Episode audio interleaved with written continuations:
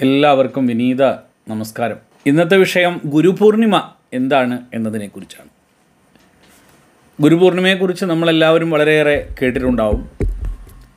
ഗുരുപൂർണിമ എന്താണ്? ആരാണൊരു ഗുരു? ആരാണ് ഒരു ആചാര്യൻ? എന്താണ് ഒരു ആചാര്യന്റെ മഹത്വം? ആധുനിക കാലത്ത് ഒരു ആചാര്യൻ നേരിടുന്ന വെല്ലുവിളികൾ എന്തൊക്കെയാണ്? ഇതൊക്കെയാണ് ഇന്ന് ഞാൻ വിശേഷമായിട്ട് സംസാരിക്കാൻ വേണ്ടി വന്നിട്ടുള്ളത്. ഗുരുപൂർണിമ നമ്മെ സംബന്ധിച്ച് ഒരു ഓർമ്മപ്പെടുത്തലാണ്. നമുക്കറിയാം അതൊരു ഓർമ്മപ്പെടുത്തലാണ്. ഗുരുശിഷ്യ ബന്ധത്തിന്റെ മഹത്തായ കാഴ്ചപ്പാടാണ് ഈ ഗുരുപൂർണിമ നമ്മുടെ ജീവിതത്തിലേക്ക് പകർന്നു നൽകുന്നത് എന്ന കാര്യത്തിൽ ആർക്കും ഒരു തർക്കവും ഉണ്ടാവില്ല. സാധാരണ ഒരു വ്യക്തി അവന്റെ കുട്ടിക്കാലത്താണ് ഗുരുകുലത്തിൽ അല്ലെങ്കിൽ ആചാര്യന്റെ അടുക്കൽ ഒക്കെ എത്തിച്ചേരുന്നത്. ആചാര്യന്റെ അടുക്കൽ എത്തിച്ചേരുന്ന ഒരു കുട്ടിയെ അദ്ദേഹം അദ്ദേഹത്തിന്റേതായ അധികാരത്തിന്റെ രീതി അനുസരിച്ച് കുട്ടിയുടെ കഴിവനുസരിച്ച് പാകപ്പെടുത്തിയെടുക്കുന്ന ഒരു പ്രക്രിയയായിരുന്നു പ്രാചീനകാല ഗുരുകുല വിദ്യാഭ്യാസം എന്ന് പറയുന്നത്.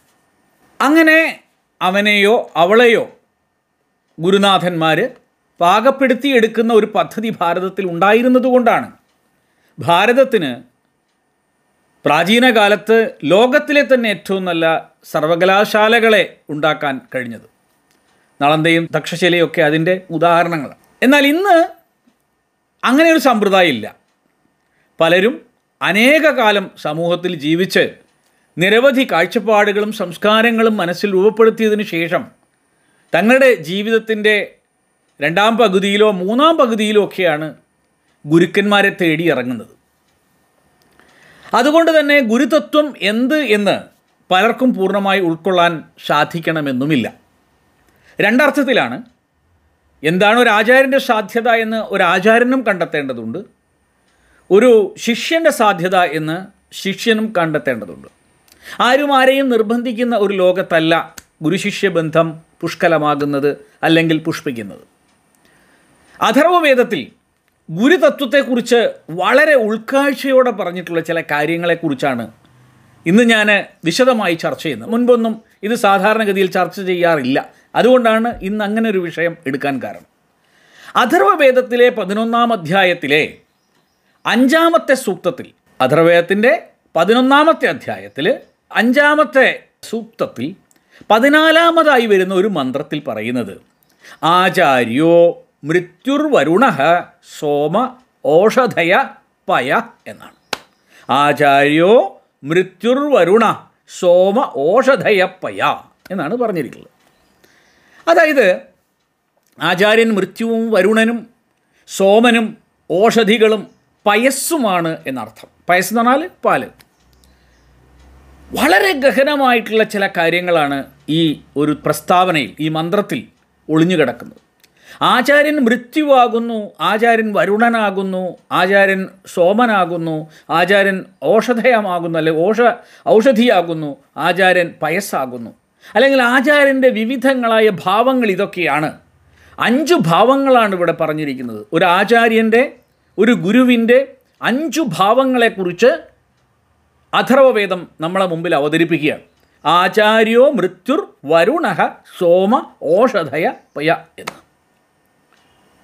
അപ്പോൾ ഇവിടെ ഈ പറഞ്ഞതിന്റെ ഗഹനമായ അർത്ഥതലങ്ങൾ നമ്മൾ നേരത്തെ പറഞ്ഞതുപോലെ എന്താണ് എന്ന് നമുക്കൊന്ന് ചർച്ച ചെയ്ത് നോക്കാമെന്ന് തോന്നുന്നു. ആചാര്യന് അഞ്ച് വിശേഷ ഗുണങ്ങളാണ് പറഞ്ഞത്. അത് സ്വഭാവ ഗുണങ്ങളാണ്. മൃത്യു വരുണൻ സോമൻ ഓഷധി പയസ്. ഇതിൽ ആദ്യത്തെ രണ്ടെണ്ണം നമുക്കറിയാം. മൃത്യുവും വരുണനും ഒരു ഉഗ്രതയെയാണ് സൂചിപ്പിക്കുന്നത്. ഒരു ഉഗ്രതയെയാണ് എന്നാൽ മറ്റ് മൂന്നെണ്ണം സോമൻ ഓഷധി പയസ് ഇവ മൃദുത്വത്തെ സൂചിപ്പിക്കുന്ന ഗുണങ്ങളാണെന്ന് കാണാൻ യാതൊരു പ്രയാസവുമില്ല. നമ്മൾ ആദ്യം പറഞ്ഞ മൃത്യു ഗുണത്തെക്കുറിച്ച് നമുക്കൊന്ന് വിചിന്തനം ചെയ്തു നോക്കാം. നോക്കൂ നിങ്ങൾ വളരെ കേട്ടിരിക്കുള്ള ഒരു ഉപനിഷത്തുണ്ട്. ആ ഉപനിഷത്താണ് കഠോപനിഷത്ത്. നമ്മുടെ സ്വാമി വിവേകാനന്ദനൊക്കെ പറഞ്ഞിട്ടുണ്ടല്ലോ അദ്ദേഹത്തിന് ഏറ്റവും ഇഷ്ടപ്പെട്ട കഥാപാത്രം ആരെന്ന് ചോദിച്ചാൽ നജികേതസ് ആണ് എന്ന് പറയുമെന്ന് പറഞ്ഞു. ആ നജികേതസിനെ കുറിച്ച് പറയുന്ന ഉപനിഷത്താണല്ലോ കഠോപനിഷത്ത്. കഠോപനിഷത്തിലുള്ള കഥയെക്കുറിച്ച് നിങ്ങൾ കേട്ടിട്ടുണ്ടാവും. യമാചാര്യന്റെ അടുക്കൽ കുട്ടിയായ നജികേതസ് രഹസ്യവിദ്യയെ അറിയാനായിട്ട് ചെന്നു എന്നാണ് കഥ. വേദത്തിൽ പറഞ്ഞ ആചാര്യന്റെ മൃത്യുഭാവത്തെ അർത്ഥവാദ കഥ കൊണ്ട് ഉപനിഷത്തിൽ ആവിഷ്കരിച്ചു വെച്ചതല്ലേ എന്ന് ഏതൊരാൾക്കും തോന്നിപ്പോവും. മൃത്യുദേവനായ യമാചാര്യനെയും ശിഷ്യനായ നചികേതസിനെയും കാണുമ്പോൾ നമുക്ക് തോന്നുന്നത് എന്താണ്? ഇത് തീർച്ചയായും അഥർവത്തിലെ ഈ ഭാവത്തെയാണ് ആചാര്യൻ എന്ന് പറഞ്ഞാൽ മൃത്യുവാകുന്നു എന്ന് പറഞ്ഞ ഭാവമാണ്. തിസ്ര രാത്രി അതായത് മൂന്ന് രാത്രികൾ നചികേതസ് യമാചാര്യനെയും കാത്ത് യമാചാര്യന്റെ ഗൃഹത്തിൽ ഉണ്ണാതെ കഴിഞ്ഞു എന്നാണ് നമ്മൾ കഥയിൽ കാണുന്നത്. ഇതിന് സദൃശമായ അഥർവവേദത്തിൽ ഇതേ സൂക്തത്തിൽ ആചാര്യൻ ശിഷ്യനെ മൂന്ന് രാത്രികളിലായി തന്റെ അറിവാകുന്ന ശരീരത്തിൽ ഉദരത്തിൽ ഗർഭരൂപത്തിൽ ധരിക്കുന്നു എന്ന് പറഞ്ഞിട്ടുമുണ്ട്. രാത്രി സ്തിസ്ര ഉദരേ വിഭർത്തി എന്നാണ് ആ അഥർവവേദ മന്ത്രം അപ്പോൾ എന്താണ് ഈ മൂന്നിന്റെ പ്രത്യേകത എന്ന് നമ്മൾ ഗുരു പൂർണിമയെക്കുറിച്ച് ചിന്തിക്കുമ്പോൾ നമ്മൾ പഠിക്കേണ്ടത്? അപ്പോൾ എന്തുകൊണ്ടാണ് ആചാര്യനെ മൃത്യു എന്ന് വിളിക്കുന്നത്? ആചാര്യൻ ഒരു മരണമാണ് എന്ന് പറയുന്നത് എന്തുകൊണ്ടാണ്? ആചാര്യൻ ഒരു കൊലപാതകിയാണ് എന്ന് പറയാൻ കാരണം എന്താ? ഇന്നത്തെ ആളുകൾക്ക് ഇതൊക്കെ ഒന്ന് കേട്ടാൽ തന്നെ സന്തോഷമാണ്. ഓ ഇങ്ങനെയൊക്കെ പറയുന്നുണ്ടല്ലേ? എന്നാവും. ഒരു ശിഷ്യൻ ആചാര്യന്റെ അടുത്തെത്തുന്നത് അല്ലെങ്കിൽ ഒരു ഗുരുവിന്റെ അടുത്തെത്തുന്നത് അനേകം പൂർവാർജിത സംസ്കാരങ്ങളുമായിട്ടാണ്.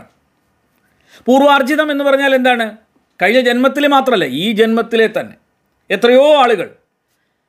ഇപ്പോൾ വയസ്സായിട്ടുള്ള ആളുകളൊക്കെ ഗുരുവിനെ തേടി പോകുമ്പോൾ അവരുടെ പൂർവജന്മവാസനകളും ഈ ജന്മത്തിൽ അവർ അവരുടെ ചുറ്റുപാടിൽ നിന്ന് മനസ്സിലാക്കിയെടുത്ത ഗ്രഹിച്ചെടുത്ത അജ്ഞാനവും അവൈരാഗ്യം തുടങ്ങിയ ഗുണങ്ങളോടെയാണ് ശിഷ്യന്റെ ആ വരവ്. അവരുടെ ഉള്ളിൽ യഥാർത്ഥമായ ജ്ഞാനം ഉണ്ടായിക്കൊള്ളണം എന്നില്ല.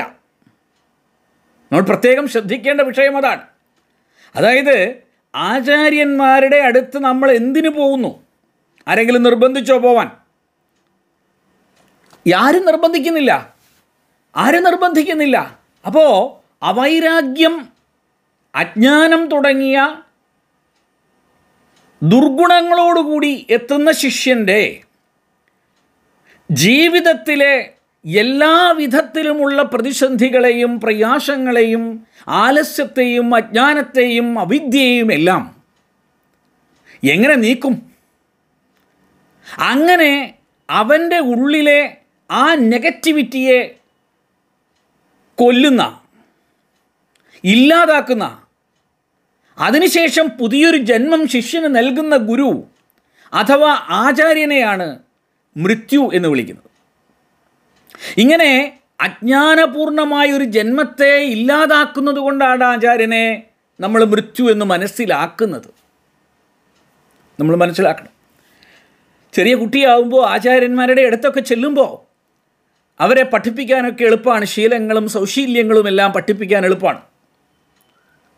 എന്നാൽ ഏറെക്കാലത്തെ ജീവിതാനുഭവവും ജീവിതത്തിലെ പല കാര്യങ്ങളെക്കുറിച്ച് പഠിക്കുകയുമൊക്കെ ചെയ്ത വ്യക്തികൾ ഒരു പ്രായം കഴിഞ്ഞ് അധ്യാത്മ സാധനയിലേക്കൊക്കെ എടുത്ത് കാലെടുത്ത് വയ്ക്കുമ്പോൾ അവർ പല തലങ്ങളിലൂടെ പല ഡിസ്ട്രാക്ഷനിലൂടെ അവരുടെ ഉള്ളിലെത്തിയിരിക്കുന്ന സാമൂഹ്യ ചിന്തകളുണ്ടാകാം വൈയക്തികമായ വിചാരധാരകളുണ്ടാകാം അതെല്ലാം എത്രമാത്രം ഗുണകരമാണ് എന്ന് ഒരു സാധകനും സ്വയം തിരിച്ചറിയാൻ സാധിക്കില്ല. ഇന്നത്തെ സാഹചര്യത്തിൽ ആചാര്യനെ സംബന്ധിച്ച് ഇതൊരു ഹെർക്കൂലിയൻ ടാസ്ക്കാണ്. കാരണം പലരും ഇന്ന് ഗുരുവിന്റെ അടുക്കൽ എത്തിച്ചേരുന്നത് പല പല ലക്ഷ്യങ്ങളോടെയാണ്. ചിലർക്ക് ജീവിത പ്രശ്നങ്ങളുടെ പരിഹാരമായിരിക്കും അവരുടെ ലക്ഷ്യം. ചിലർക്ക് സാമ്പത്തിക വളർച്ചയായിരിക്കും ലക്ഷ്യം. ചിലർ ഭാരതീയ സംസ്കാരത്തോടും സനാതന ധർമ്മത്തോടുമുള്ള അപരിമേയമായ സ്നേഹം കൊണ്ടോ കൗതുകം കൊണ്ടോ വരുന്നവരായിരിക്കും. മറ്റു ചിലരാകട്ടെ മന്ത്രസാധനയിലൂടെ എന്തെങ്കിലുമൊക്കെ അതീന്ദ്രിയ ശക്തി കൈവരിക്കണമെന്ന ലക്ഷ്യത്തോടെ വരുന്നവരായിരിക്കും. ഇവരെല്ലാവരും ഈ തരത്തിൽ പലപ്പോഴും ശിഷ്യന്മാരെ ഗുരുക്കന്മാരെ തേടി യാത്ര ചെയ്യാറുണ്ട് എന്ന് എന്റെ ജീവിതത്തിൽ നിന്ന് എനിക്ക് മനസ്സിലായിട്ടുണ്ട്. പലപ്പോഴും ജീവിതത്തിൽ വരുന്ന ചില പ്രശ്നങ്ങളുണ്ടെങ്കിൽ അത് പരിഹരിക്കാൻ ഒരു ലക്ഷ്യമായി ഗുരുവിനെ കാണുക. സാമ്പത്തിക വളർച്ച ലക്ഷ്യമിട്ടുകൊണ്ടൊരു ഗുരുവിനെ കാണുക. ഭാരതീയ സംസ്കാരത്തോടും സനാതന ധർമ്മത്തോടുമുള്ള അപരിമയമായ സ്നേഹം കൊണ്ട് മാത്രം ഒരു ഗുരുവിൽ എത്തിച്ചേരുക. മറ്റു ചിലർ മന്ത്രസാധനയിലൂടെ എന്തെങ്കിലും അതീന്ദ്രിയ ശക്തി കൈവരിക്കണമെന്ന ലക്ഷ്യത്തോടു കൂടി ചെല്ലുക. ഇങ്ങനെ പല പല ലക്ഷ്യങ്ങളോടുകൂടി ആചാര്യന്മാരെയും ഗുരുക്കന്മാരെയും പലരും സമീപിക്കുന്നു. അല്ലാതെ പ്രാചീന കാലങ്ങളിലേതുപോലെ അറിവ് നേടുക എന്ന ലക്ഷ്യത്തോടെ അല്ലെങ്കിൽ വിവിധങ്ങളായ അറിവുകൾ ഉൾക്കൊണ്ട ശേഷം അവർ ധ്യാനമഗ്നരായി മോക്ഷത്തിലേക്ക് അനുപ്രവേശിക്കണമെന്ന ലക്ഷ്യത്തോടു കൂടിയെത്തുന്നവർ വളരെ അങ്കുലി പരിമിതങ്ങളാണ് എന്ന് പറഞ്ഞാൽ വിരലിൽ എണ്ണാവുന്നവരാണെന്നർത്ഥം അതുകൊണ്ട് അന്നത്തെ കാലത്തെ ആചാര്യന്മാരുടെ സമീപനം പോരാ ഇന്നത്തെ കാലത്ത് നിന്ന് വന്നിരിക്കുന്നു. നമ്മൾ സോഷ്യൽ മീഡിയയിലൂടെയും വാട്സപ്പ് യൂണിവേഴ്സിറ്റികളിലുമൂടെയൊക്കെ പഠിക്കുന്ന ഭാരതീയ സംസ്കാരത്തെക്കുറിച്ചും ആചാര വിചാരങ്ങളെക്കുറിച്ചും നമ്മുടെ വിദ്യയെക്കുറിച്ചും നമ്മുടെ സൈദ്ധാന്തിക തലങ്ങളെക്കുറിച്ചുമൊക്കെ പലപ്പോഴും വികലമായ ആശയങ്ങളോട് കൂടിയാണ് ആചാര്യന്മാരെ സമീപിക്കുന്നത് അല്ലെ ഗുരുക്കന്മാരെ സമീപിക്കുന്നത്. അപ്പോൾ മൃത്യുവിനെക്കുറിച്ചാണ് നമ്മൾ ചർച്ച ചെയ്തു വന്നത് മറക്കരുത്. എന്താണ് മൃത്യു ചെയ്യുന്നത് അപ്പോൾ? നമ്മൾ ഓരോരുത്തരും പല ഇടങ്ങളിൽ നിന്നായി സ്വാംശീകരിച്ചിരിക്കുന്ന പല കാര്യങ്ങളുണ്ട്. ബുക്കിഷ് നോളജ് ഉണ്ടാവും. ധാരാളം ബുക്കിഷ് നോളജ് ധാരാളം അറിവുകളുണ്ട്. പക്ഷേ അത് വിനയത്തിലൂടെയോ സൗശീല്യത്തിലൂടെയോ ജീവിതത്തിന്റെ മുഖ്യധാരയിലൂടെയോ കടന്നു വരുമ്പോൾ അത് അനുശീലിക്കാത്തവരാണ് അധികവും. പലപ്പോഴും പച്ചക്കറിയെ കൃഷിയെക്കുറിച്ച് വളരെ വിശദമായി ബ്ലോഗ് ചെയ്യുകയോ അല്ല വ്ളോഗ് ചെയ്യുകയോ ഒക്കെ ചെയ്യുന്ന ആളുകൾ വീഡിയോ ഇടുന്ന ആളുകൾ പലപ്പോഴും ഒരു ഗ്ലാസ് വെള്ളം പോലും ആ പച്ചക്കറിക്ക് നനയ്ക്കാത്തവരാണ് എന്നതാണ് സത്യം. അങ്ങനെ നമ്മളെ ജീവിതത്തിൽ പുഷ്പസമാനമായ വാക്കുകൾ പറയുകയും എന്നാൽ ജീവിതത്തിൽ ആധ്യാത്മികതയുടെ സുഗന്ധം അല്പം പോലും അനുഭവിക്കാൻ കഴിയാതിരിക്കുകയും ചെയ്യുന്ന അനേകരുണ്ട്. അത്തരത്തിലുള്ള ആ ഒരു ദുഃഖത്തെ മൃത്- മൃത്യുവിലൂടെ ഇല്ലാതാക്കിയിട്ട് അവരുടെ ഉള്ളിലുള്ള ആ അവിദ്യയെ ഇല്ലാതാക്കണം. അങ്ങനെയാണ് മൃത്യുരൂപത്തിൽ ആചാര്യൻ അവതരിക്കുന്നത്. എന്നിട്ട് പുനർജന്മം നൽകണം. അതെങ്ങനെ നൽകും? അതിനാണ് വരുണഭാവം ആചാര്യൻ എടുക്കുന്നത്. ശ്രേഷ്ഠതയുടെ ദേവനായിട്ടാണ് വരുണനെ കണക്കാക്കുന്നത്. വരുണപാശം എന്ന് നിങ്ങൾ ഒരുപക്ഷെ കേട്ടിരിക്കാം. വരുണനാകുന്ന ആചാര്യൻ നിയമങ്ങളാകുന്ന പാശത്താൽ ശിഷ്യനെ കെട്ടിയിടും. അവന്റെ ഉള്ളിലെ അലസത തുടങ്ങിയ ഭാവങ്ങളെ ഇല്ലാതാക്കാനാണ് ഇത് ചെയ്യുന്നത്. പലപ്പോഴും ഒരു ആധ്യാത്മിക ആചാര്യന്റെ അടുത്ത് എത്തിക്കഴിഞ്ഞാൽ പലരും കരുതുന്നത് കുറേ മന്ത്രമൊക്കെ ചൊല്ലിക്കഴിഞ്ഞാൽ ഭക്ഷണം നമ്മളെ വീട്ടിലെത്തും. അല്ലെങ്കിൽ ഒന്നും ചെയ്യാതിരുന്നാൽ തന്നെ എല്ലാ കാര്യങ്ങളും നടക്കുമെന്നൊക്കെയുള്ള തെറ്റായ ധാരണകളുണ്ട്. അത്തരത്തിലുള്ള ഒരു ധാരണയും പ്രാചീന കാലത്ത് ഋഷിമാർക്കുണ്ടായിരുന്നില്ല. അവരെല്ലാവരും തന്നെ കർമ്മോത്സുകരായി ജീവിതത്തെ കണ്ടവരാണ്. അലസതയുണ്ടായിരുന്നില്ല. നമ്മൾ ഒരു ഗുരുനാഥന്റെ അടുത്ത് എത്തുമ്പോൾ ആ ഗുരുനാഥൻ തന്റെ ശിഷ്യന്റെ ഉള്ളിലുള്ള അലസത തുടങ്ങിയ അനേകം നിഷേധഭാവങ്ങളെ ഇല്ലാതാക്കാൻ ശ്രമിക്കണം ഇപ്പോൾ നമ്മൾ കാണാറുണ്ട് നേരത്തെ എഴുന്നേൽക്കില്ല പത്ത് മണി വരെ കിടന്നുറങ്ങുക. അത് ഉണർന്നാൽ തന്നെ ആദ്യം തന്നെ സോഷ്യൽ മീഡിയയിലേക്ക് തല പൂഴ്ത്തുക. സൂര്യൻ ഉദിച്ചാലും മൂടിപ്പുതച്ച് കിടന്നുറങ്ങിയിരുന്ന ആളുകൾ പലപ്പോഴും വേദാദി ശാസ്ത്രങ്ങളൊക്കെ അധ്യയനം ചെയ്യാൻ തുടങ്ങുകയും നമ്മളെടുത്തൊക്കെ വന്ന് പഠിക്കുകയൊക്കെ ചെയ്യുമ്പോൾ നേരത്തെ എഴുന്നേൽക്കാൻ തുടങ്ങും. അതിനു മുൻപോ രാത്രി വൈകി മാത്രം കിടക്കുക. പന്ത്രണ്ട് മണി ഒരു മണി രണ്ട് മണി. എന്നാൽ പിന്നീടോ? പതുക്കെ നമ്മുടെ വൈദികമായ ആചരണങ്ങളൊക്കെ ജീവിതത്തിൽ പകർത്തുമ്പോൾ നേരത്തെ എഴുന്നേൽക്കണം. കേവലം ഞാൻ അലസമായിരുന്നാൽ എനിക്ക് ധനമുണ്ടാക്കാനോ കാലയാപനം നടത്താനോ സാധിക്കില്ല എന്ന് ജീവിതത്തെ മുന്നോട്ട് നയിക്കാനോ കഴിയില്ല എന്ന് അവർ തിരിച്ചറിയാൻ തുടങ്ങും. അതാണ് എന്നെപ്പോലുള്ള ആചാര്യന്മാർ ആളുകളെ പഠിപ്പിക്കുന്നത്. നേരത്തെ എഴുന്നേറ്റ് നിത്യ ആചരണങ്ങളായ സന്ധ്യാവന്ദനവും അഗ്നിഹോത്രവുമെല്ലാം ചെയ്യാനുള്ള ഒരു മനോഭാവം നമ്മുടെ ശിഷ്യന്മാരുടെ ഉള്ളിൽ കണ്ടുവരുന്നു അല്ലെങ്കിൽ ഉണ്ടായി വരുന്നത് ഞാൻ തന്നെ നേരിട്ട് കണ്ടിട്ടുണ്ട്. അതുകൊണ്ട് നേരത്തെ എഴുന്നേറ്റേ മതിയാവൂ. ഇങ്ങനെ നിയമങ്ങളാകുന്ന പാശത്താൽ ശിഷ്യനെ വരിഞ്ഞുകെട്ടി അലസതയുടെ ലോകത്തു നിന്നും ഉത്സാഹത്തിന്റെയും ഊർജസ്വലതയുടെയും ലോകത്തിലേക്ക് നയിക്കാനുള്ള സാഹചര്യം ആചാര്യൻ ഉണ്ടാക്കിയെടുക്കുന്നു എന്നതാണ് സത്യം. അതാണ് ഒരു ആചാര്യൻ ചെയ്യേണ്ടത്. അതാണ് ഒരു ഗുരു ചെയ്യേണ്ടത്. അലസതയുടെ ലോകത്തിൽ ലോകത്തു നിന്നും ഉത്സാഹത്തിന്റെയും ഊർജസ്വലതയുടെയും ലോകത്തേക്ക് തന്റെ ശിഷ്യനെ നയിക്കണം. അവൻ എല്ലാ വിധത്തിലുള്ള ജ്ഞാനവും നൽകണം. ഇങ്ങനെ ശുഭാപ്തി വിശ്വാസം ആത്മബലം ആത്മശക്തി കർമ്മോത്സുകത തുടങ്ങിയ ശ്രേഷ്ഠ ഗുണങ്ങളുടെ ലോകത്തേക്ക് ശിഷ്യനെ നയിക്കുന്നത് കൊണ്ട് ആചാര്യനെ വരുണൻ എന്ന് വിളിക്കാറുണ്ട്. അതാണ് അഥർവത്തിലെ മന്ത്രത്തിൽ ആചാര്യൻ മൃത്യുവാണ് വരുണനാണ് എന്നിങ്ങനെ പറയാൻ കാരണം. വരുണന്റെ പാശങ്ങൾ കയറുകൾ മൂന്ന് വിധത്തിലാണ് ഉള്ളത്. ഉത്തമം മധ്യമം അധമം എന്നിങ്ങനെ. വരുണന്റെ ഈ മൂന്ന് പാശങ്ങളെയും കുറിച്ച് ഋഗ്വേദത്തിൽ പറഞ്ഞിട്ടുണ്ട്. ഉതുത്തമം വരുണപാശമസ്മദവാധമം വി മധ്യമം ശ്രദ്ധായ എന്നതാണ് ആ പ്രസ്താവം. പലരും കേട്ടിട്ടുണ്ടാവും. ഈ മൂന്ന് പാശങ്ങൾക്കും കയറുകൾക്കും മൂന്ന് വിധത്തിലുള്ള ധർമ്മങ്ങളുണ്ട് എന്ന് ഓരോ ഗുരുവും ഓരോ ശിഷ്യനും ഓരോ ആചാര്യനും ഓരോ ശിഷ്യനും മനസ്സിലാക്കണം. ഇതിൽ ആദ്യത്തെ കയറിനെ ആദ്യത്തെ പാശത്തെ അധമ പാശത്തെക്കുറിച്ച് നമ്മൾ മനസ്സിലാക്കണം. എന്താണ് പറഞ്ഞത്? നേരത്തെ പറഞ്ഞ ആ ഒരു അധമ പാശം എന്താണ്? രാവിലെ എഴുന്നേൽക്കാതിരിക്കുക കുളിക്കാതിരിക്കുക.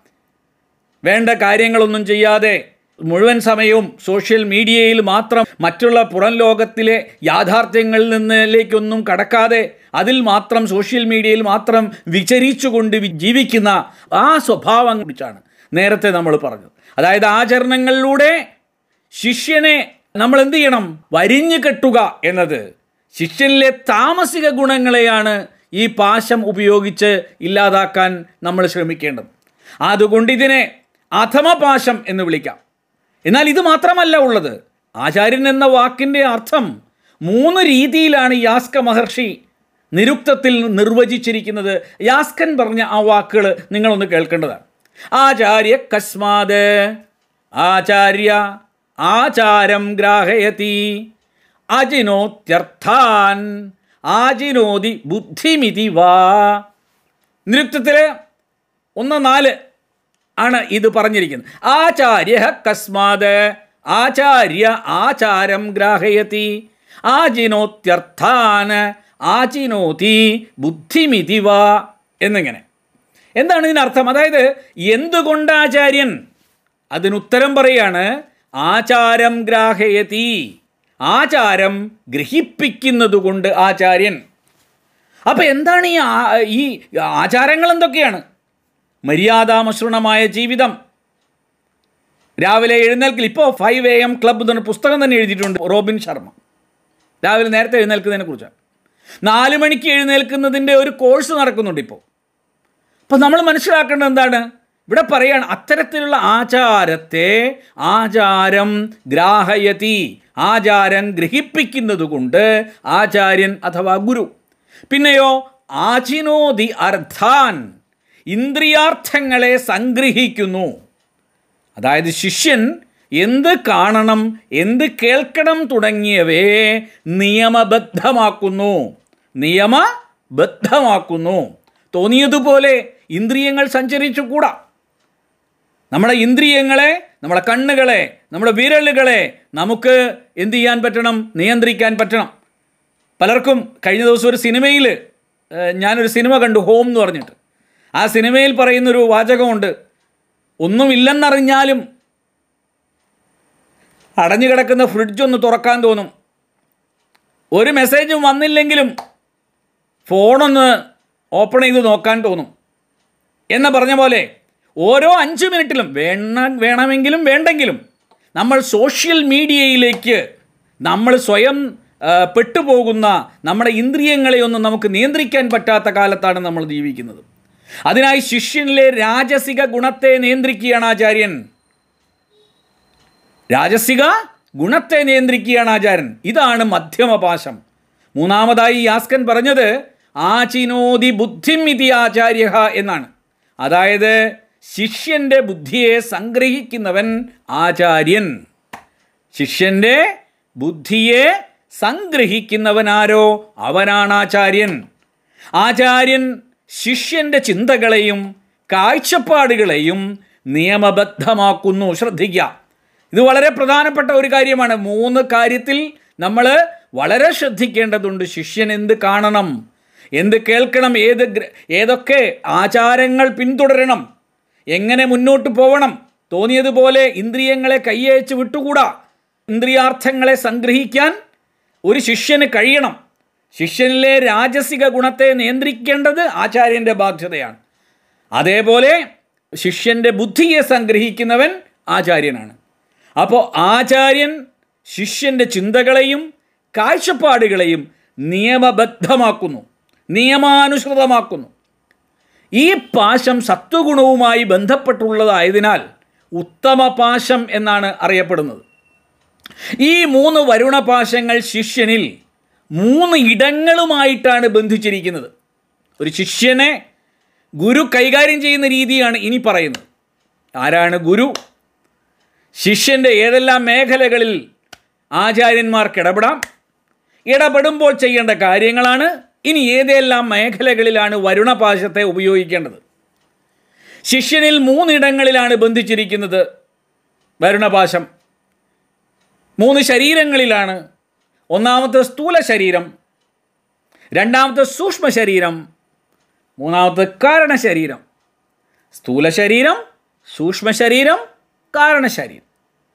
ഇങ്ങനെ ഈ മൂന്നിടങ്ങളിലാണ് യഥാക്രമം അധമം മധ്യമം ഉത്തമം എന്നീ പാശങ്ങൾ ബന്ധിച്ചിരിക്കുന്നത്. സ്ഥൂല ശരീരം എന്നാൽ അന്നമയ കോശമാണ്. സ്ഥൂല ശരീരം എന്ന് പറഞ്ഞാൽ നമ്മുടെ അന്നമയ കോശമാണ് ഈ ശരീരം.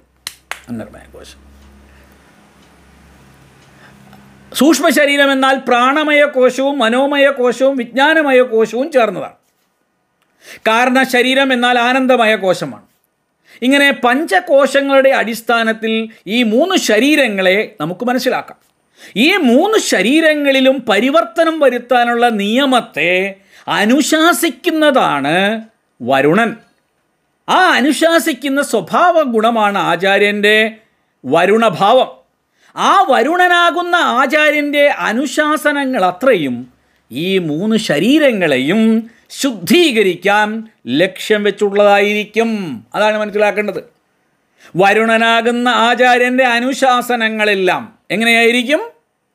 ഈ മൂന്ന് ശരീരങ്ങളെ സ്ഥൂല സൂക്ഷ്മ കാരണ ശരീരങ്ങളെ ശുദ്ധീകരിക്കാൻ പാകത്തിലുള്ളതായിരിക്കണം ഒരു ഗുരു നൽകുന്ന ഉപദേശങ്ങൾ. ഒരു ആചാര്യൻ നൽകുന്ന ഉപദേശങ്ങൾ. ഇനി സ്ഥൂല ശരീരത്തിന് പ്രത്യേകമെടുത്താൽ മുഖ്യമായും അധമപാശമാണ് അതിനെ ബന്ധിച്ചിരിക്കുന്നത് എന്ന് നമ്മൾ നേരത്തെ ഒന്ന് പറഞ്ഞു പോയിരുന്നു. എങ്കിലും മറ്റ് രണ്ട് പാശങ്ങളും അതിൽ ബന്ധിച്ചിട്ടുണ്ട് എന്ന് നമുക്ക് കാണുകയും ചെയ്യാം. സ്ഥൂല ശരീരത്തിന്റെ കേന്ദ്രമായ നാഭി അഥവാ ഉദരത്തിൽ അധമപാശവും വികാരങ്ങളുടെ ഇരിപ്പിടമായ ഹൃദയത്തിൽ മധ്യമപാശവും ബുദ്ധിയുടെ ഇരിപ്പിടമായ മസ്തിഷ്കത്തിൽ ഉത്തമ പാശവുമാണ് മുഖ്യമായും കാണപ്പെടുന്നത്. എങ്ങനെയൊക്കെയാണ്? സ്ഥൂല ശരീരത്തിന്റെ കേന്ദ്രമായ നാഭി അഥവാ ഉദരത്തിൽ അധമപാശം വികാരങ്ങളുടെ ഇരിപ്പിടമായ ഹൃദയത്തിൽ മധ്യമപാശം ബുദ്ധിയുടെ ഇരിപ്പിടമായ മസ്തിഷ്കത്തിൽ ഉത്തമപാശമാണ് മുഖ്യമായിട്ടും കാണും ഇനി ഇന്ദ്രിയ ലോകങ്ങളെ നമുക്കൊന്ന് എടുത്ത് പരിശോധിച്ചാൽ കർമ്മേന്ദ്രിയങ്ങൾ ജ്ഞാനേന്ദ്രിയങ്ങൾ അന്തക്കരണം എന്നിങ്ങനെ ഇന്ദ്രിയ ലോകങ്ങളെ നമുക്ക് മൂന്നായി തരംതിരിക്കാലോ? നിങ്ങൾ കേട്ടിരിക്കും. ഇതൊക്കെ ആത്മജ്ഞാനത്തിൽ അന്വേഷണം നടക്കുന്ന ശിഷ്യന്മാരൊക്കെ പഠിച്ച കാര്യങ്ങളായിരിക്കും. കർമ്മേന്ദ്രിയം എന്താ ജ്ഞാനേന്ദ്രിയം എന്താണ് അന്തക്കരണം എന്താണെന്നൊക്കെ പഠിച്ചിരിക്കും. എങ്കിലും ഞാൻ പറയുകയും ചെയ്യാൻ വേണേ. ഇന്ദ്രിയ ലോകങ്ങൾ ഈ മൂന്ന് ലോകങ്ങളിലാണുള്ളത്. കർമ്മേന്ദ്രിയം എന്നാൽ എന്താണ്? വാക് പാണി പാദ പായു ഉപസ്ഥം. ഇങ്ങനെ അഞ്ച് ഇന്ദ്രിയങ്ങളാണ് കർമ്മേന്ദ്രിയങ്ങൾ പഞ്ച കർമ്മേന്ദ്രിയങ്ങൾ വാക് പാണി പാദ പായു ഉപസ്ഥം. എന്തുകൊണ്ടാണോ നാം വാക്കുച്ചരിക്കുന്നത് അതാണ് വാഗീന്ദ്രിയം പാണി എന്ന് പറഞ്ഞാൽ എന്താണ്? കൈ. പാദം എന്നാൽ കാൽ അല്ലെങ്കിൽ നമുക്ക് മുന്നോട്ട് ചരിക്കാനുള്ള വഴി. പായു എന്ന് പറഞ്ഞാൽ എന്താണ്? വിസർജനേന്ദ്രിയം. ഉപസ്ഥം എന്ന് പറഞ്ഞാൽ ജനനേന്ദ്രിയം. ഈ അഞ്ച് കർമ്മേന്ദ്രിയങ്ങളിലാണ് വരുണന്റെ അധമപാശം ബന്ധിച്ചിരിക്കുന്നത്. ഇത് നേരെയാക്കിയെടുക്കണം. ഒരു ശിഷ്യന്റെ ഇത്രയും ഭാഗങ്ങളെ ഒരു ഗുരു നന്നായി കാര്യങ്ങൾ മനസ്സിലാക്കിച്ചു കൊടുത്ത് ആ വഴിക്ക് നടത്തണം. അത് ഗുരുവിന്റെ ആചാര്യന്റെ വലിയ ബാധ്യതയാണ്. വലിയ ബാധ്യതയാണ്. അടുത്തതായി ജ്ഞാനേന്ദ്രിയങ്ങളാണ്. ജ്ഞാനേന്ദ്രിയങ്ങളും എത്ര എണ്ണയുണ്ട് നിങ്ങൾക്കറിയാം. അഞ്ചാണ് അല്ലേ ശ്രോത്രം ത്വക്ക് ചക്ഷുസ് രസന ഘ്രാണം. അങ്ങനെ അഞ്ചാണ്. ഏതൊക്കെയാണ്? ശ്രോത്രം ത്വക്ക് ചക്ഷുസ് രസന ഘ്രാണം. അങ്ങനെ അഞ്ചെണ്ണമാണ് എന്ത് ജ്ഞാനേന്ദ്രിയങ്ങൾ. ശ്രോത്രം കൊണ്ട് ശബ്ദവും ത്വക്ക് കൊണ്ട് സ്പർശവും ചക്ഷുസ് കൊണ്ട് രൂപവും രസന കൊണ്ട് രസവും ഘ്രാണം കൊണ്ട് ഗന്ധവും നമുക്കറിയാനാവും ഇവയാണ് യാസ്കൻ അർത്ഥങ്ങൾ എന്ന് നേരത്തെ വിളിച്ചത്. ആജിനോദി അർത്ഥാനിധി ആചാര്യ എന്ന് പറഞ്ഞല്ലോ. ആചാര്യന്റെ നിർവചനത്തിൽ ഒന്ന് പറഞ്ഞിരിക്കുന്നത് എന്താണ്? ആജിനോദി അർത്ഥാനിത ആചാര്യ എന്നാണ്. ഈ അർത്ഥങ്ങളെ നിയന്ത്രിക്കാനായി ശിഷ്യന്റെ ജ്ഞാനേന്ദ്രിയങ്ങളെ മധ്യമപാശത്തിലാണ് ആചാര്യൻ ബന്ധിച്ചിരിക്കുന്നത്. ഇനിയുള്ളത് എന്താ ഇനി ഒരു ശിഷ്യന്റെ ഏത് ഭാഗമാണ് ആചാര്യന്റെ ശ്രദ്ധയിൽ വരേണ്ടത്? അന്തക്കരണം. ബാഹ്യകരണങ്ങളെക്കുറിച്ച് നമുക്കറിയാം. കയ്യ് കാൽ ഇനി അന്തക്കരണം നമ്മൾ ഉള്ളിലുള്ളതാണ്. അന്തക്കരണ ചതുഷ്ടയം എന്നാണ് ഇത് അറിയപ്പെടുന്നത് തന്നെ. അന്തക്കരണം നാലാണ്. മനസ്സ് ബുദ്ധി ചിത്തം അഹങ്കാരം. ചിന്തകൾക്കും സങ്കല്പങ്ങൾക്കും ഇരിപ്പിടമായ അന്തക്കരണമാണ് മനസ്സ്. മനസ്സെന്ന് പറഞ്ഞാൽ എന്താ? ചിന്തകൾക്കും സങ്കല്പങ്ങൾക്കും ഇരിപ്പിടമായ അന്തക്കരണം മനസ്സാണ്. കാര്യങ്ങളെ വിവേചനം ചെയ്ത് നിർണയിക്കുന്നത് എന്തോ? അത് ബുദ്ധിയാണ്. ഓർമ്മകളും അനുഭവങ്ങളും സംസ്കാരങ്ങളുമെല്ലാം ശേഖരിച്ചു വയ്ക്കുന്നത് എന്തോ? അത് ചിത്തമാണ്. മറ്റുള്ളവയിൽ നിന്നും വ്യത്യസ്തമായി ഞാൻ എന്നത് ഉണ്ട് എന്ന ഭാവത്തെ ഉളവാക്കുന്നതിനെയാണ് നമ്മൾ അഹങ്കാരം എന്ന് പറയുന്നത്.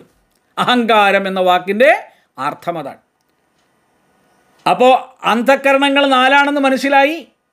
നമ്മുടെ ചിന്തകൾക്കും സങ്കല്പങ്ങൾക്കും ഇരിപ്പിടമായ അന്ധക്കരണമാണ് മനസ്സ്.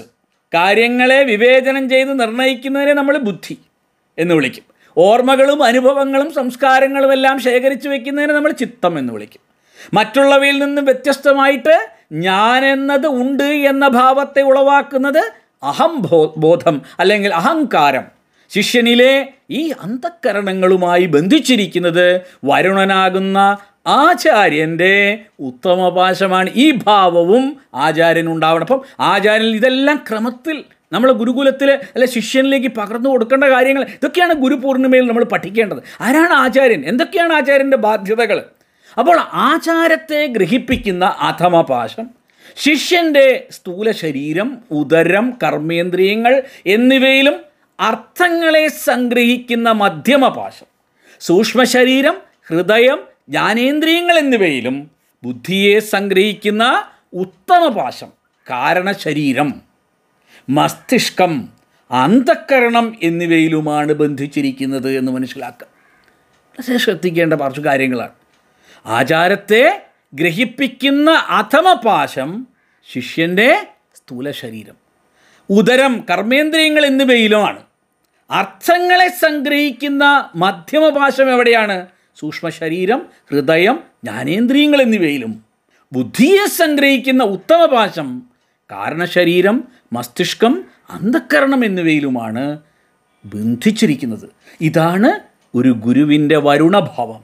ആ വരുണഭാവം ശിഷ്യന്റെ ഇത്രയും മേഖലകളെ മനസ്സിലാക്കിക്കേണ്ടതുണ്ട് മനസ്സിലാക്കേണ്ടതുണ്ട് പരിഷ്കരിക്കേണ്ടതുണ്ട്. അവരിൽ ഒരു വലിയ പരിവർത്തനം വരുത്തേണ്ടതുണ്ട്. അവരുടെ ഉള്ളിൽ ഉറങ്ങി നിൽക്കുന്ന ആ ഒരു പ്രഫുല്ലതയെ ഉണർത്തേണ്ടതുണ്ട്. അവരുടെ ഉള്ളിൽ ഉണർങ്ങിക്കിടക്കുന്ന അർത്ഥത്തെ ദ്യോതിപ്പിക്കേണ്ടതുണ്ട് പ്രകാശിപ്പിക്കേണ്ടതുണ്ട്. യഥാക്രമം നമ്മൾ ഇന്ന് പറഞ്ഞ ഈ മൂന്ന് മേഖലകളിലും പോഷണത്തെ നൽകുന്നതാണ് ആചാര്യനിലെ പയസ് ഓഷധി സോമം എന്നീ ഗുണങ്ങൾ. ആചാര്യനിലുള്ള അഞ്ച് ഗുണങ്ങളിൽ ഒന്ന് ആരൊക്കെയാണ്? നമ്മൾ പഠിച്ചു അല്ലേ? മൃത്യു വരുണൻ. ഇനി ഈ മൂന്ന് മേഖലകളിലും പോഷണത്തെ നൽകുന്ന ആചാര്യനിലെ ഗുണങ്ങളെയാണ് നമ്മൾ പയസ് പാൽ ഓഷധി സോമം എന്നിങ്ങനെ വിളിക്കുന്നത്. പയസ് സ്ഥൂല ശരീരത്തിനും അതിൽ തന്നെ മുഖ്യമായും ഉദരത്തിലും. അതേപോലെ കർമ്മേന്ദ്രിയങ്ങൾക്കും പോഷണത്തെ നൽകുമ്പോൾ ഓഷധികളാകുന്ന ഗുണസമൂഹം സമൂഹം സൂക്ഷ്മ ശരീരം ഹൃദയം ജ്ഞാനേന്ദ്രിയങ്ങൾ എന്നിവയ്ക്കും സോമമാകുന്ന ഗുണം കാരണശരീരം മസ്തിഷ്കം അന്തക്കരണം എന്നിവയ്ക്കും പോഷണങ്ങൾ നൽകുന്നു. മനസ്സിലാക്കുക. അമ്മയുടെ വയറ്റിൽ ഗർഭരൂപത്തിൽ സ്ഥിതി ചെയ്യുന്ന കുഞ്ഞിനെ ബന്ധിച്ചു നിർത്തുന്ന പൊക്കിൾക്കൊടിയിലൂടെ കുഞ്ഞിന്റെ ശരീരത്തിലെ വിവിധങ്ങളായ ലോകങ്ങൾക്ക് പോഷണവും എത്തിച്ചു കൊടുക്കുന്ന അമ്മയെപ്പോലെ ആചാര്യന്റെ വിദ്യാശരീരത്തിൽ ഗർഭരൂപത്തിൽ വരുണപാശങ്ങളിലൂടെ ബന്ധിക്കപ്പെട്ടിരിക്കുന്ന ശിഷ്യനിലേക്ക് ആചാര്യനിൽ നിന്നും പോഷണങ്ങൾ വന്നു ചേരുന്നു. അതാണ് ആചാര്യന്റെ ഏറ്റവും വലിയ ഭാവം എന്ന് പറയുന്നത്. അതിന് കാരണമായി തീർന്ന ആചാര്യനിലെ സ്വഭാവ ഗുണങ്ങളെയാണ് പയസ് ഓഷധി സോമം എന്നിങ്ങനെ വിളിക്കുന്നത്. അപ്പോൾ ആചാര്യൻ മൃത്യു വരുണൻ തുടങ്ങിയ സ്വന്തം ഗുണങ്ങൾ കൊണ്ട് ശിഷ്യനിലെ മോശം ഗുണങ്ങളെ ഇല്ലാതാക്കി അന്ധകാരത്തെ അകറ്റുകയും സോമം ഓഷധി പയസ് തുടങ്ങിയ ഗുണങ്ങൾ കൊണ്ട് ശിഷ്യനിലേക്ക് നല്ല സദ്ഗുണങ്ങളെ നൽകി പ്രകാശയുക്തമാക്കി ദീപ്തമയമാക്കി തീർക്കുകയും ചെയ്തു. ഇങ്ങനെ ശിഷ്യനിൽ അന്ധകാരം നിശേഷമില്ലാതായിട്ട് പൗർണമിയുടെ പ്രകാശം പരക്കുകയാണ് ഗുരുപൂർണിമയിൽ. ഇതാണ് ഗുരുപൂർണിമയുടെ രഹസ്യാർത്ഥം എന്ന് പറയും ആചാര്യനിൽ ഈ രണ്ട് വിധ ഗുണങ്ങളും ഉണ്ടായിരിക്കും. ഉഗ്രഗുണങ്ങളും മൃദുഗുണങ്ങളും. ഇക്കാര്യം ഭവഭൂതി വർണിച്ച് എഴുതിയിട്ടുണ്ട് കേട്ടോ. വളരെ പ്രസിദ്ധനായ ഭവഭൂതി എന്ന സംസ്കൃത സാഹിത്യ പരമ്പരയിലെ പ്രഥമ ശ്രേണിയിൽ വിരാജിക്കുന്ന കവിയാണ് നാടകകൃത്താണ് ഭവഭൂതി. നിങ്ങൾ അദ്ദേഹത്തെക്കുറിച്ച് കേട്ടിട്ടുണ്ടോ എന്ന് എനിക്കറിയില്ല. അദ്ദേഹം എട്ടാം നൂറ്റാണ്ടിലാണ് ജീവിച്ചിരുന്നത്. കനൗജിൽ.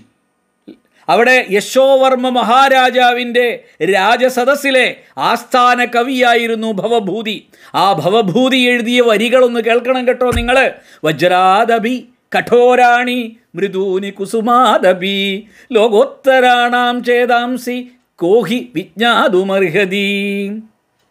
വജ്രാദബി കഠോരാണി മൃദൂനി കുസുമാദബി ലോകോത്തരാണാം ചേതാംസി കോഹി വിജ്ഞാതുമർഹതി. എന്താ അതിനർത്ഥം? ചിലപ്പോൾ വജ്രത്തേക്കാൾ കഠോരമാണ് ചിലപ്പോൾ പൂവിനേക്കാൾ മൃദുലമാണ്. ലോകോത്തരുടെ അതായത് സാമാന്യ ജനത്തിനും മേലെ നിലക്കൊള്ളുന്നവരുടെ മനസ്സുകളെ അങ്ങനെയുള്ള ആചാര്യന്മാരുടെ മനസ്സുകളെ ആർക്കാണ് അറിയാൻ സാധിക്കുക? ഗുരുക്കന്മാർ ഇങ്ങനെയാണ്. അവർ ചിലപ്പോൾ വജ്രത്തേക്കാൾ കഠോരമായിരിക്കും. കാരണം അവർക്ക് ശിഷ്യന്മാരുടെ ദുർഗുണങ്ങളെ നശിപ്പിക്കേണ്ടതായിട്ടുണ്ടാകും. ചിലപ്പോൾ അവർ പൂവിനേക്കാൾ മൃദുലമായിട്ടായിരിക്കും ആചാര്യന്മാർ പെരുമാറുക. അപ്പോൾ അവർ ശിഷ്യനിൽ സദ്ഗുണങ്ങളെ വളർത്തുകയായിരിക്കും. അതുകൊണ്ട് സാമാന്യമായ അളവുകോലുകൊണ്ട് ഗുരുക്കന്മാരെയോ ആചാര്യന്മാരെയോ അളന്ന് തിട്ടപ്പെടുത്താൻ ശ്രമിക്കരുത് എന്നാണ് എന്നെ പോലുള്ള ആളുകളുടെ അഭിപ്രായം. അവർ സാമാന്യതയ്ക്കും മേലെയിരിക്കുന്നവരാണ്. ഗുരുവിന്റെ ഈ ഒരു ഭാവത്തെ ഗൗരവത്തെ ഉൾക്കൊള്ളുന്നവരാകണം ശിഷ്യന്മാരും. മൃത്യു വരുണൻ സോമൻ ഓഷധി പയസ് എന്നീ ഭാവങ്ങളിൽ ദീർഘമായ ദൃഷ്ടിയോടുകൂടി മനസ്സിലാക്കുന്നതാണ് ഏത്? ഈ പറയുന്ന മൃത്യു വരുണൻ സോമൻ ഓഷധി പയസ് എന്നീ ഭാവങ്ങളിൽ സൂക്ഷ്മത്തിൽ സൂക്ഷ്മവും ദീർഘത്തിൽ ദീർഘവുമായ ദൃഷ്ടിയോടെ കാര്യങ്ങളെ നോക്കിക്കാണുകയും കൈകാരികയും ചെയ്യുകയും ചെയ്യുന്നവനാണ് വാസ്തവത്തിൽ ഒരു ആചാര്യൻ. ആ ഗൗരവത്തെ ഗുരുവിന്റെ ഭാവത്തെ ഉൾക്കൊണ്ട് അനുവർത്തിക്കുന്നവനും അനുഗമിക്കുന്നവനും അനുസരിക്കുന്നവനുമായി ശിഷ്യൻ മാറുന്നു അനുവർത്തിക്കുന്നവനും അനുഗമിക്കുന്നവനും അനുസരിക്കുന്നവനുമായിട്ട് ശിഷ്യൻ മാറും ഈ തത്വം മനസ്സിലാക്കിക്കൊണ്ട് വേണം ഗുരു ശിഷ്യന്മാർ മുന്നോട്ട് പോവാൻ. അല്ലെങ്കിൽ മാ വിദ്യുഷ വഹി വഹൈ എന്ന ശാന്തി മന്ത്രത്തിന് അർത്ഥമുണ്ടായിപ്പോകും. നമ്മൾ പരസ്പരം വിരോധിക്കാതിരിക്കട്ടെ എന്ന കാഴ്ചപ്പാട് ആദ്യമേ ഉപനിഷത്തിലെ ശാന്തി മന്ത്രത്തിലേ പറയേണ്ടി വരുന്നു. കാരണം ഏത് ലക്ഷ്യവുമായിട്ടാണ് ശിഷ്യന്മാർ ഗുരുവിനെ സമീപിക്കുന്നത്? അത് വളരെ പ്രധാനമാണ്. അവരുടെ സത്യത്തിന്റെ ഉൾഭാഗങ്ങളിൽ പോയി തൊടാൻ ശ്രമിക്കുമ്പോൾ പരസ്പരം അകലുന്ന ലോകത്തെയാണ് നമ്മൾ കാണുക. കാരണം എല്ലായ്പ്പോഴും ലോകം അവരെ നമ്മൾ മനസ്സിലാക്കേണ്ടത് ശിഷ്യന്മാരെയും ഗുരുവിനെയും ഉറ്റുനോക്കുന്നുണ്ട്. ഈ ലോകത്തുള്ള സകല ഗുരുക്കന്മാരെയും സകല ശിഷ്യരെയും ഈ ലോകം മുഴുവൻ ഉറ്റുനോക്കുകയാണ് കേട്ടോ. നമ്മളത് ശ്രദ്ധിക്കണം. ഒരു ഉപാസകന്റെ ശ്രദ്ധ അവിടെയാണ്. ഒരു ആചാര്യന്റെ ശ്രദ്ധ അവിടെയാണ്. ഒരു ഗുരുവിന്റെ ശ്രദ്ധ അവിടെയാണ്. എന്തുകൊണ്ടാണ് ശ്രദ്ധ വേണ്ടത്? ലോകം മുഴുവൻ നമ്മളെ നോക്കിക്കൊണ്ടിരിക്കുന്നു. കാണുന്നതിനെല്ലാം പ്രതികരിക്കാൻ കഴിയാത്തത് കൊണ്ടല്ല. നാട്ടിൽ നടക്കുന്ന ശകലത്തിനെക്കുറിച്ചും പ്രതികരിക്കാൻ ഒരു ബുദ്ധിമുട്ടുമില്ല. അത് ഏറ്റവും എളുപ്പമുള്ള കാര്യമാണ്. പക്ഷേ നമ്മൾ ഒരാചാര്യനോ ഗുരുവോ ശിഷ്യരോ വേദാദി ശാസ്ത്രങ്ങൾ അധ്യയനം ചെയ്തവരോ ആണെങ്കിൽ വളരെ ആലോചിച്ച് വളരെ ശ്രദ്ധിച്ചു വേണം സംസാരിക്കാൻ. കാരണം എന്താണ്? ഭഗവാൻ ശ്രീകൃഷ്ണൻ. ഭഗവത്ഗീതയിൽ എന്താണ് പറഞ്ഞത്? യദ്യതാചരതിശ്രേഷ്ഠ തത്തദേവേ തരോജന സയത് പ്രമാണം ഗുരുദേ ലോകസ്തനുവർത്തതേ എന്നല്ലേ? അങ്ങനെയല്ലേ പറഞ്ഞത്? യദ്യതാചരതിശ്രേഷ്ഠ തത്തദേവേ തരോജന സയത് പ്രമാണം കുരുതേ ലോകസ്തനുവർത്തതേ ഇത് മൂന്നാം അധ്യായത്തിൽ ഭഗവത്ഗീതയിൽ ഇരുപത്തൊന്നാമത്തെ ശ്ലോകത്തിൽ പറഞ്ഞിട്ടുണ്ടാവും. നിങ്ങളതൊക്കെ പഠിച്ചിട്ടുണ്ടാവും എനിക്കറിയാം. ഇത് കേൾക്കുന്ന എത്രയോ ആളുകൾ എന്റെ അനുവാചകർ എന്റെ പ്രേക്ഷകരിൽ എത്രയോ ആളുകൾ ഭഗവത്ഗീതയിൽ നന്നായി പഠിച്ച ആളുകളാണ്. എന്താ അതിനർത്ഥം? ശ്രേഷ്ഠ പുരുഷന്മാർ എന്തെല്ലാം ആചരിക്കുന്നുവോ? ആരാണ് ആചാര്യൻ എന്ന് കേട്ടു? ആ ശ്രേഷ്ഠ പുരുഷന്മാർ എന്തെല്ലാം ആചരിക്കുന്നുവോ? അവ അന്യനും അനുവർത്തിക്കുന്നു അനുകരിക്കുന്നു. നമ്മൾ എന്ത് ചെയ്യുന്നോ? അത് കേൾക്കാനും അത് അനുവർത്തിക്കാനും നമുക്ക് ചുറ്റും ആളുകളുണ്ട് എന്ന് നമ്മൾ ഒരിക്കലും മറക്കരുത്. അതുകൊണ്ട് അവർ എന്ത് പ്രമാണമായി പറയുന്നുവോ അത് തന്നെ മറ്റുള്ളവരും അനുകരിക്കുകയും ചെയ്യും. അല്ലേ? ശ്രേഷ്ഠ പുരുഷന്മാർ എന്തെല്ലാം ആചരിക്കുന്നുവോ അവ അന്യരും അനുവർത്തിക്കുന്നു അനുകരിക്കുന്നു. അവർ എന്ത് പ്രമാണമായി പറയുന്നുവോ അത് തന്നെ മറ്റുള്ളവരും അനുകരിക്കുന്നു. ഇതാണ് യദ്യതാചരതി ശ്രേഷ്ഠ തത്തദേവേ തരോജന. സയത് പ്രമാണം ഗുരുദേ ലോകസ്തനുവർത്തതേ എന്ന ശ്ലോകത്തിന്റെ അർത്ഥം. അപ്പോൾ നമ്മളുടെ ആചാര്യന്മാർ എങ്ങനെയായിരിക്കും ഓരോ കാര്യങ്ങളിലും ഇടപെടുന്നത്? അവരുടെ ശ്രദ്ധ എവിടെയാ? എത്രമാത്രം വലുതായിരിക്കണം? അല്ലേ? ഇതെല്ലാം പഠിക്കുന്ന നമ്മുടെ ശിഷ്യന്മാർ ആചാര്യന്മാരുടെ വഴി സഞ്ചരിക്കാൻ താല്പര്യപ്പെടുന്ന ശിഷ്യന്മാർ അവരെത്രമാത്രം ശ്രദ്ധിക്കേണ്ടതുണ്ട്? നമ്മൾ ഓരോരുത്തരും എത്രമാത്രം ശ്രദ്ധിച്ചു വേണം നമ്മളെ മുന്നോട്ട് നയിക്കുന്നതിന് വേണ്ടിയിട്ട്. അല്ലേ? നമ്മൾ അതാണ് ഈ ഗുരുപൂർണിമയിൽ നമ്മൾ പഠിക്കുന്നത്. അല്ലേ? അതാണ് ആചാര്യ കസ്മാത് എന്ന് ചോദിച്ചത്. എന്തുകൊണ്ട് ആചാര്യൻ എന്ന ചോദ്യം അവിടെയാണ് വരുന്നത്? ആചാര്യ ആചാരം ഗ്രാഹയതി. ആചിനോത്യർത്ഥാന്. ആചിനോതി ബുദ്ധിമിതിവ എന്ന് യാസ്കാചാര്യൻ പറയാൻ കാരണതാണ്. എന്തുകൊണ്ട് ആചാര്യൻ? അതിനുത്തരം പറയാണ് ആചാരം ഗ്രാഹയതി. അങ്ങനെ ആചാരങ്ങളെക്കുറിച്ച് ഗ്രഹിച്ച നമ്മൾ ഓരോരുത്തരും എത്ര ഉദാത്തമായിട്ട് വേണമല്ലേ പെരുമാറാൻ? പിന്നെയോ ആ ചിനോതി അർത്ഥാൻ ഇന്ദ്രിയാർത്ഥങ്ങളെ സംഗ്രഹിക്കുന്നു. നമ്മളെല്ലാം ഇന്ദ്രിയാർത്ഥങ്ങളെ സംഗ്രഹിക്കുന്നു മനസ്സിലാക്കുന്നു ഉൾക്കൊള്ളുന്നു. അതായത് ശിഷ്യൻ എന്ത് കാണണം എന്ത് കേൾക്കണം തുടങ്ങിയവയെ നിയമബദ്ധമാക്കുന്നു. തോന്നിയതുപോലെ ഇന്ദ്രിയങ്ങളെ സഞ്ചരിക്കാൻ വിട്ടുകൂടാ. അതിനായി ശിഷ്യനിലെ രാജസിക ഗുണത്തെ നിയന്ത്രിക്കുകയാണ് ആചാര്യൻ. ഇങ്ങനെ നമ്മൾ എല്ലാം പഠിക്കണം അല്ലേ? നമ്മുടെ ജീവിതത്തിൽ ആചിനോതി ബുദ്ധിമിതി ആചാര്യ ശിഷ്യന്റെ ബുദ്ധിയെ സംഗ്രഹിക്കുന്നവനാണ് ആചാര്യൻ. അപ്പോൾ നമ്മുടെ ജീവിതത്തെ ക്രമാനുഗതമായി മുന്നോട്ട് കൊണ്ടുപോയി ഏറ്റവും സുലഭമായ രീതിയിൽ സർവർക്കും ജ്ഞാനവും സ്നേഹവും സാരള്യവും ആത്മജ്ഞാനവും ഒക്കെ നൽകാൻ പാകത്തിന് ഒരു വിടർന്ന പുഷ്പത്തെ പോലെ ഒരു സുഗന്ധിയായ പുഷ്പത്തെ പോലെ നമ്മൾ ആചാര്യന്മാരും ശിഷ്യന്മാരും ഗുരുക്കന്മാരും ശിഷ്യന്മാരും എല്ലാം ഒരുമിച്ച് മുന്നോട്ട് പോകണമെന്ന പ്രാർത്ഥന മാത്രമാണ് ഗുരുപൂർണിമയിൽ നമുക്ക് മനസ്സിലാക്കാനുള്ളതെന്ന് പറഞ്ഞുകൊണ്ട് എന്റെ വാക്കുകൾ ഉപസംഹരിക്കുന്നു. എല്ലാവർക്കും വിനീത നമസ്കാരം. നമസ്തേ. ഓം.